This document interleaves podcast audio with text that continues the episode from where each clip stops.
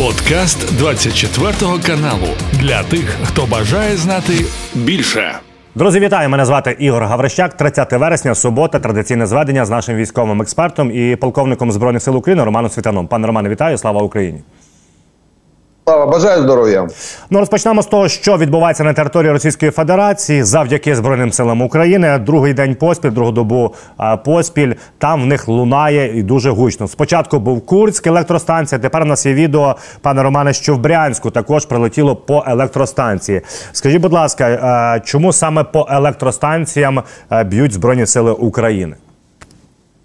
Россияне вдоль границы с Украиной в, в пяти областях, в Брянской, Курской, Белгородской, Воронежской, Ростовской, разместили достаточно серьезное количество военных объектов, начиная от станций слежения и заканчивая аэродромами. И вся эта военная структура, она подключена к электрогенерации российской, причем гражданской, что нельзя делать ни в коем случае, так как после подключения военных объектов к гражданской системе электроснабжения, сама система электроснабжения тоже становится легальной военной целью, военным объектом. И вот эти все станции от самых маленьких до аэродромов, они питаются, естественно, электроэнергией. И наши вооруженные силы, скорее, скорее всего, это спецслужбы, вот в последнее время... Эта служба безопасности Украины занимается зачисткой военных, легальных военных объектов, в том числе расп... рас... распределительных станций. Это трансформаторы, это генерация, это системы управления. То есть это вся военная структура, бывшая раньше, может быть, и гражданская, но сейчас она подключена к военным объектам, она становится военной структурой. Она будет уничтожаться, причем планово, каждый день. Каждый день беспилотники будут уничтожать волной от Украины и дальше вглубь России, будут уничтожать волной в электро- электросистему, которая питает военные объекты. И вот то, что мы видим, это, это, это уже это в таком в плановом режиме. Это не какие-то там ответки, приветки, это все бред. Так как такого рода операции, они готовятся в не один день, неделя, где-то полторы. Ну, в районе недели такая операция готовится, потому никакая это не ответка. Плановое уничтожение военных, легальных военных объектов. Пане Романе, цікава інформація в нас є по тимчасово окупованому Криму, навіть нетипова інформація. Ми завжди з вами проговорюємо, що куди прилітало, як росіяни його захищали, але тут з'явилася інформація, що нічого кращого окупанти не придумали, як переглянути статус Криму з п'ятдесят четвертого року. Формують комісію в Москві, яка приїде в Крим, буде подавати в Конституційний, так званий Конституційний суд Російської Федерації про визнання незаконним передачу тимчасово окупованого Криму в п'ятдесят четвертому році Україні. Для чого це і що це поміняє? Ну, если в такой же, в так, в таком, по такому же типу действовать, то Греция сейчас может пересмотреть депортацию греков из Крыма в Донбасс. В свое время, это несколько сотен лет назад, россияне, Российская империя депортировали греков на Донбасс. И тогда это еще один будет интересный ход. Тогда Греция признает э, Крым греческим. Вот мы уже слышали, Армения, там э, некоторые бывшие экс-помощники Пашиняна уже говорят о том, что э, э, Крым э, на семьдесят процентов армянский, они его себе будут забирать. А турки как-то положат глаз, вспомнят, как Турецкая империя в свое время также контролировала. Потому если посмотреть на там, три-пять тысяч лет истории, так это мы... можем дойти до неандертальцев, наверное, они тоже могут создать какие-нибудь э, со своего государства, рассказать, что они тут были. Это исконно неандертальская земля, ну и себе то же самое э, нарисовать какое-то государство. То есть э, о таких государствах, как э, придумали государство, как это исконно какая-то земля, и это уже государство. Мы это видели по, по миру таких товарищей.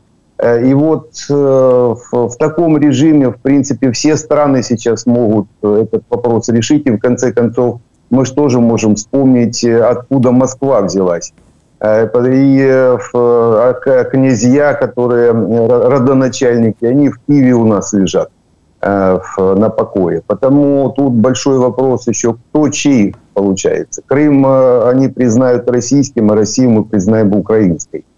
И посмотрим, чей тогда Крым. Нет, это, это движение в никуда, это так, бумажками подложиться, больше ничего. Крым украинский по всем, по всем мировым стандартам, это территория Украины, Донбасс, Крым. Украина, у, у Украины международно признаны границы, в том числе согласно договору две тысячи третьего года от двадцать восьмого января с той же Россией. Тот же Путин в Киеве его подписывал, когда границу между Украиной и России э, демаркировать, э, то есть проходила эти, эти договора. Потому они могут что угодно сейчас писать, это уже ни, ни, ничего не значит, тем более, что правовое поле российской конституции, оно разрушено, разрушено самими же россиянами, когда они внесли правовое поле э, Российской э, империи, Конституции Российской, внесли пять э, областей, пять областей соседнего государства. Они его просто разрушили. Потому его сейчас не существует, и все, что они пишут, это вообще ни о чем. Да, да, даже листок бумаги просто использовать. Его можно было по назначению использовать, а не его использовать. Пане Романе, крім Брянська і Курська, ще хочеться згадати Білгород, тому що Служба безпеки України Малюка підтвердила, що вони на, в районі Білгородської області, біля Білгорода, знайшли і ліквідували радіолокаційну систему Каста. І от є від них... власне, фотознімки і як виглядає ця Каста. Я так розумію, це для того, аби не запускати як мінімум С триста в бік Харкова? Ні, це общая система радіолокаційного слеження. Тобто mm-hmm. це на триста шестьдесят градусів трьох, трехуровневая система. Это раннего обнаружения, так называемое. Она определяет цели, а дальше дает, идет уже команда на включение зенитно-ракетных комплексов, локаторов ЗРК. Это такая предварительная система обнаружения. Вот как раз вот такие радиолокационные системы, они запитываются от э, гражданских электросетей. И вот ближайший к этой системе трансформатор и вся э, ветка, электро, вся электро, э, ветка электроэнергии, которая поддается, она вся является уже после этого военным объектом. Вот такие системы расположены вдоль нашей границы. Естественно, и эти системы, и система энергогенерации, и энергораспределения. Легальные военные цели не уничтожаются. Спецслужбы, вот контрразведка Малюка начинает, вернее, продолжает работать. Я как раз об этом и говорю. Плановая работа по уничтожению э, российских военных объектов, включая энергетических, которые их запитывают. Пане Романе, Куп'янсько-Лиманський напрямок, це вже ми йдемо з півночі на південь, начебто росіяни там збирають свої сили і намагаються знову атакувати Куп'янськ і Куп'янськ-Вузловий. Як ви вважаєте, наскільки серйозні їхні потуги і чи цього разу вдасться їм просунутися? Попередні рази їхні е, атаки видались невдалими. Ну, они уже полгода куда-то сунутся, пытаются, по крайней мере. А сейчас действительно там больше десятка штурмовых групп собирается выполнять такого рода задачи. Мы это видим прекрасно, разведка у нас очень хорошо работает на этом направлении. И есть определенные, проводятся определенные мероприятия, инженерно-технические сейчас. Там проводятся мероприятия по созданию серьезной линии обороны именно в, на этом направлении. То есть э, вплоть до полного бетонирования. Э, потому удержим, удержим любое движение россиян. А там довольно-таки э, стратегически уже сложно выполнять задачи какие-то именно стратегического уровня, так как впереди э, через пару, несколько недель э, начнутся дожди, и этот э, регион, можно сказать, выключится из наступательного э, плана любой армии, нашей, российской, э, до весны это как минимум. Потому они просто долго собираются. Это если бы они весной начали, но они весной-то и начали, они сразу уперлись в наши оборонительные рубежи, в, в артиллерийские, артиллерийские э, заград, заградогонь. и они отступили. Кстати, вот целые полгода они пытались там наступать с помощью ВДВшников. В свое время Теплинский туда нагнал своих, свою десантуру. Ничего не сделать толком не смогли. Сейчас туда уже заходит и двадцать пятая армия, части двадцать пятой они выгрузились, потом опять загружаются, их опять перебрасывают дальше в сторону Токмака. Здесь сборная солянка в районе Куп'янска будет пытаться наступать. Но то, та, та подготовительная работа, которая проводится сейчас нашими войсками по созданию серьезной линии обороны, она не даст возможности россиянам куда-то продвинуться. Они опять разобьются об эту линию обороны, это уже будут не ВДВшники Теплинского. Кстати, Теплинского, по-моему, уже куда-то это командующий ВДВ, который отвечал за э, Украино-Российский фронт. Его уже, по-моему, тоже уже задвинули далеко, поняли, что толку с него никакого нет. Э, все надежды, которые возлагались на него и на э, воздушно-десантные войска, набранные в прошлом году из чмобиков, э, одетые, только одетые в тельняшки, береты, а толком они же ничего делать не могут. Его убрали. Потому я не думаю, что эта операция как-то принесет какую-то положительную динамику для российского наступления. Пане Романе, також Інститут вивчення війни повідомляє наступне, що Путін і Кремль розглядають варіант здачі Бахмуту, аби підсилити південний напрямок в районі Мелітополя, тому що в них там серйозні проблеми. Як ви вважаєте, наскільки можливий розвиток подій, що Росія вирішить здати те, що так кричала і фактично є політичним рішенням Кремля? Это, наверное, не политическое решение Кремля, скорее всего, это полит... больше медийный такой капкан, созданный в свое время Пригожиным. Это они Бахмут сделали таки... таким фетишем для выполнения боевой задачи. И накачали информационное поле, прошли тридцать километров за целый, за целый год или за год целых тридцать километров.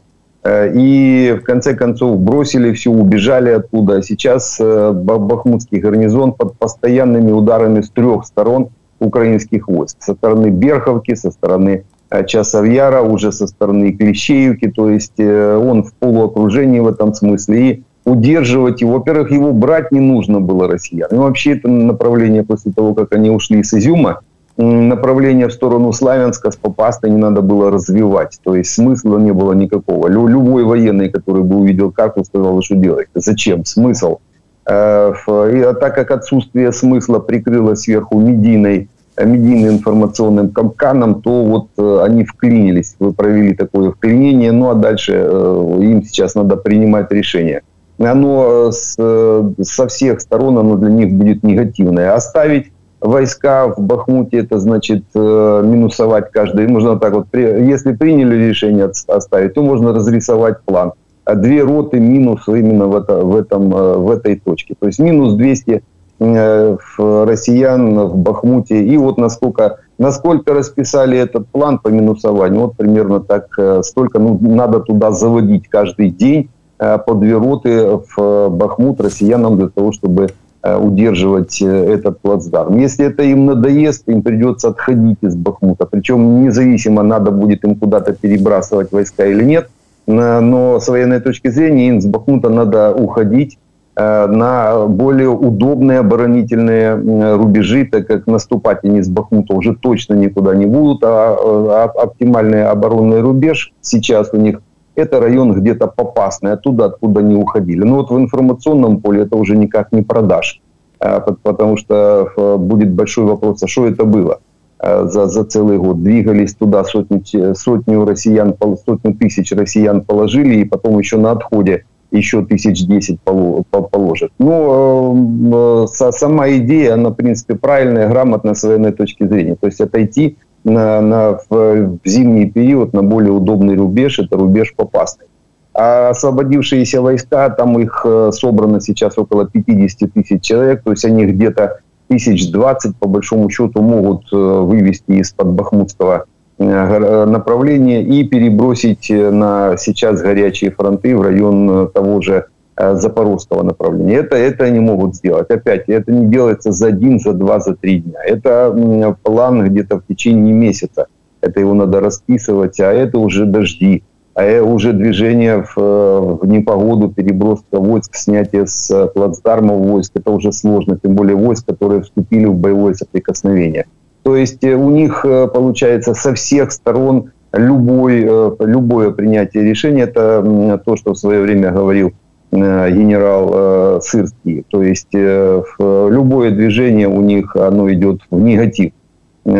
Потому посмотрим, какое из негативных решений для себя они примут. Это зависеть будет от их профпригодности в командном смысле. Пане Романе, якщо ми говоримо, зараз поговоримо про південь, де в росіян є проблеми, але загалом з двадцять дев'ятого на тридцяте вересня росіяни запустили, от є вже повідомлення від Повітряних сил України, сорок шахедів, тридцять ми збили. Ну, раніше, ми, здається, більше збивали кількість. Чому так? Міняють тактику використання шахедів росіяни?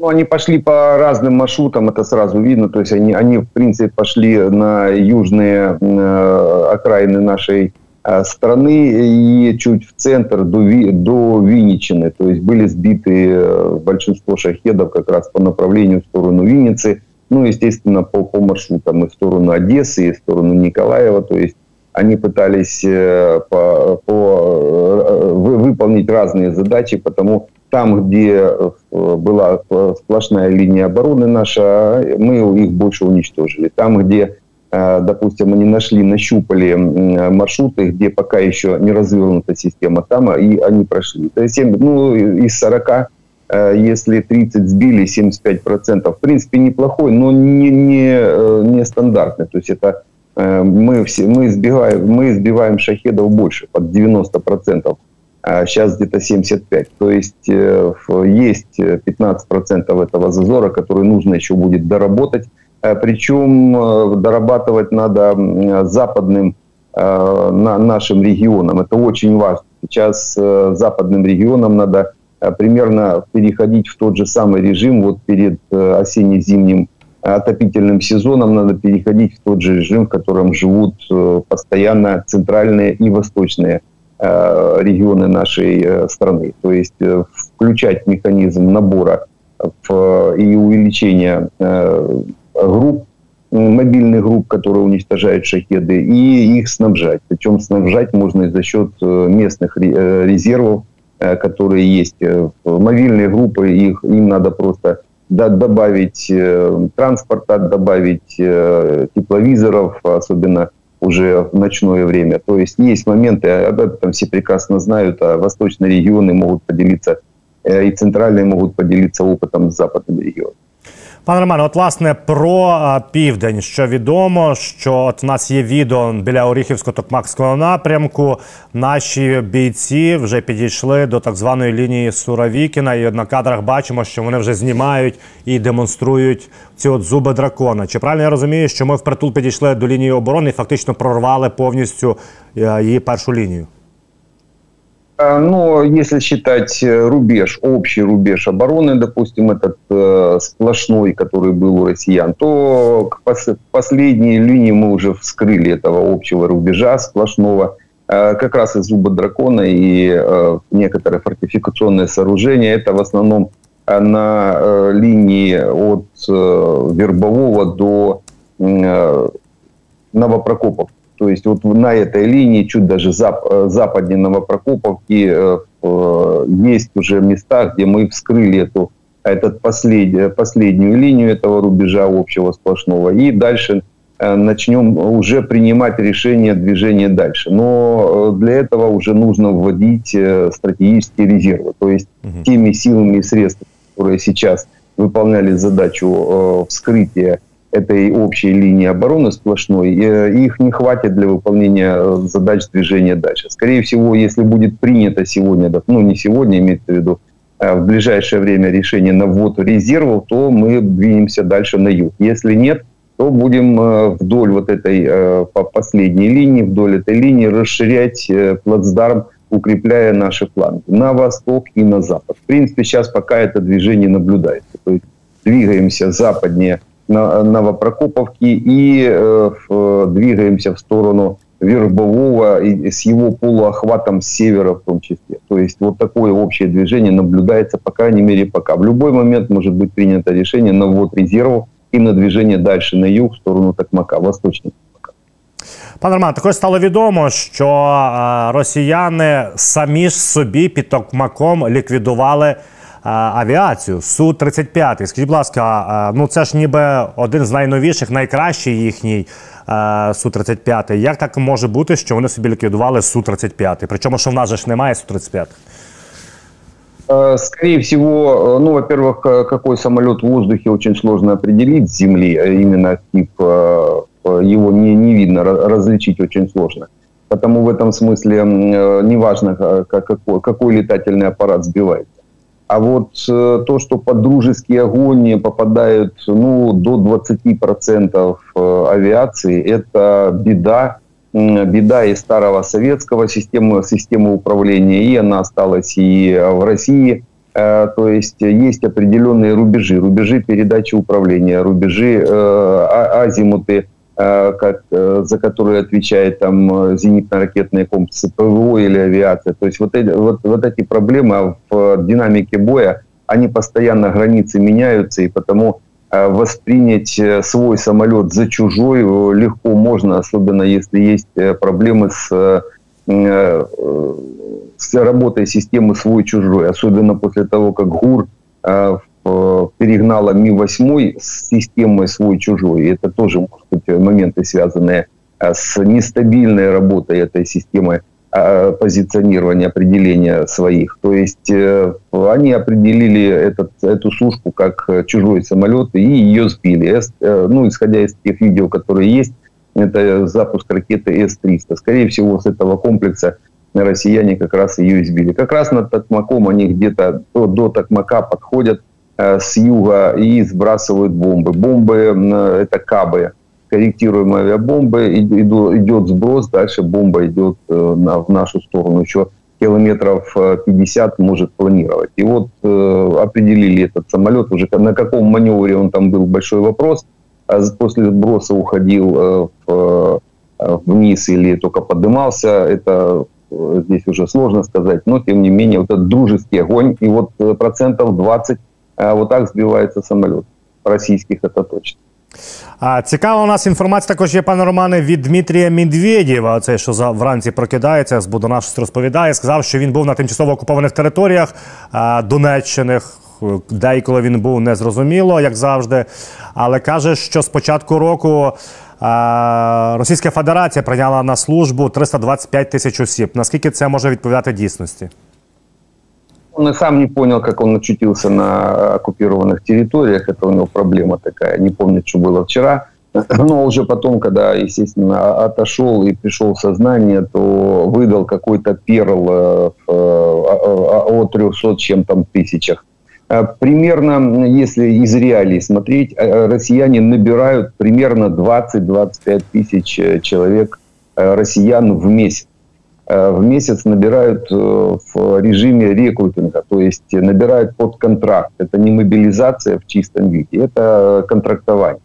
И, допустим, за десять месяцев, ну вот сейчас десятый месяц, у них где-то будет двести-двести пятьдесят тысяч человек, которых они набирают и дальше подготавливают, отправляют В, на выполнение боевых задач, но однозначно там не триста с чем-то, он где-то ошибся на тысяч, на сто-сто пятьдесят, это, это как минимум, ну такое бывает у Медведева, но из реалий действительно это идет набор постоянный у россиян, ну, где-то до тысячи человек в месяц, до это семьсот-восемьсот, бывает тысяча, по сводкам проходит вот где-то такие цифры, каждый день э, в, стоят очереди в рекрутинговые центры, российские в, в военкоматах, которые принимают и, ну, то есть пишут заявления и э, пытаются, по крайней мере, что там еще потом профкомиссии, не всех еще берут, э, пытаются попасть в армию. То есть этот момент есть. Только из-за этого момента россияне, в принципе, и не включили механизм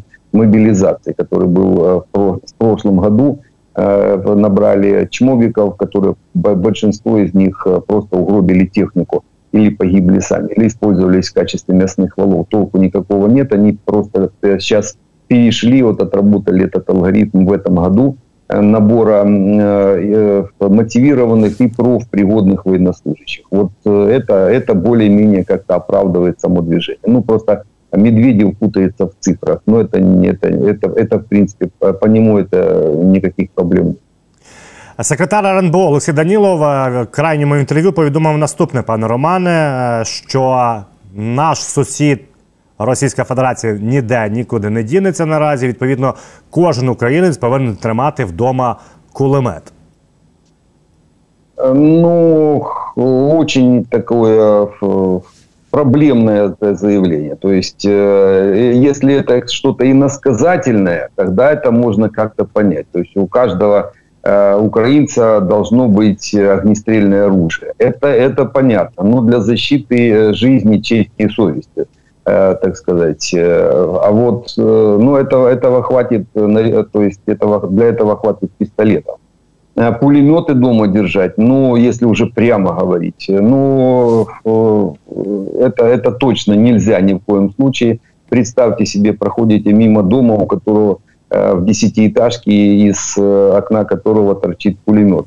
Ну, жить невозможно будет обществу при, при таком раскладе. И нашему это, это точно. Чуть другой подход должен быть. Если в режиме обороны страны, так этот подход должен быть по развитию профессиональной армии. А не, не у каждого дома пулемет. Во-первых, не каждый, не каждый с пулеметом может справиться. Пулеметчика готовить надо очень много времени. То есть это, это своеобразная профессия пулеметчик. Профессиональная армия, которая должна стоять на первом, на первом, сказать, плане у государства, именно развитие профессиональной армии. Она не подразумевает раздачу пулеметов гражданам. То есть, ну, слишком такое скорое контроверсивное заявление, которое, ну, со всех сторон, лучше бы он этого просто не говорил. Потому что если из реалий, если государство так говорит, то есть человек, это же не просто, это, это мы с вами можем поговорить, порассуждать, а этот человек облечен властью. И если государство сбрасывает свою обязанность или предположительно сбрасывает свою обязанность по охране, обороне граждан, на самих граждан, перебрасывая их, на них пулеметы, ну тогда, значит, надо в каждом дворе иметь танк, допустим, пушку там, или вообще раздать все и вся, но толку с этого не будет, потому что любая профессиональная армия, именно профессиональная армия, любое государство непрофессиональное, сколько бы у них оружия не было, она, оно, она ее разобьет. Ну, то есть против, противостоять пулеметам против танка, против роты танков, против танкового полка, ну это просто, ну пусть весь город будет с пулеметами, зайдет танковая рота, она весь город положит. Ну то есть это просто, скорее всего, непрямое, непрямой посыл, так сказать, это какой-то завуалированный посыл для того, чтобы у каждого человека было оружие. Но это правильно, грамотно, то есть подход этот правильный, с этой точки зрения. Но опять же, не пулемет. Пистолеты, да, опять же, через, пропущенные через определенную систему контроля. Сложно, непонятно просто, что Данілов имел в виду. Тут ему надо задавать, щоб розкрили цей вопрос. Пане Романе, на завершення Румунія повідомила, що росіяни порушили її повітряний кордон, е і це вже не вперше. Як ви вважаєте, чи буде тут загострюватись ситуація, чи це будуть просто такі регулярні загравання, так би мовити, Росії з НАТО? Они уже однозначно, натовцы, приняли решение уже жестко прикрывать свои кордоны. Не просто так пошли, пошли в акции на Балтику, не просто так разворачивались, провелись Сибрис, провелись определенные учения НАТО в той же Румынии. То есть натовская машина начала проворачиваться. Они укрепляют восточный кордон. И по большому счету придут к тому, что ни один комар российский за границу натовскую не перелетит. Но это определенный процесс, к нему надо было прийти, к принятию решения этого, на движение этого процесса надо было прийти. И вот этот процесс начался. О нем мало кто говорит, ну то есть натовцы ж не говорят, это ж не Россия, это ж не Медведевы. Они просто делают. И вот это действие, которое сейчас видно, видно то, что усиливается восточный кордон стран НАТО. Потому есть какое-то еще окно, возможно, окно возможностей порысачить россиянам, но оно вот захлопнется в ближайшее время, я думаю, причем захлопнется конкретно и навсегда. Начиная от э, не, не допуска россиян и машин с российскими номерами в Евросоюз, и заканчивая, конце, закончится это тем, что будут сбивать все и вся на подходе еще э, к странам НАТО. Пане Романе, дякую за це зведення. На календарі сьогодні тридцяте вересня, субота. Це був подкаст для тих, хто бажає знати більше. Підписуйся на двадцять четвертий канал у Spotify, Apple Podcast і Google Podcast.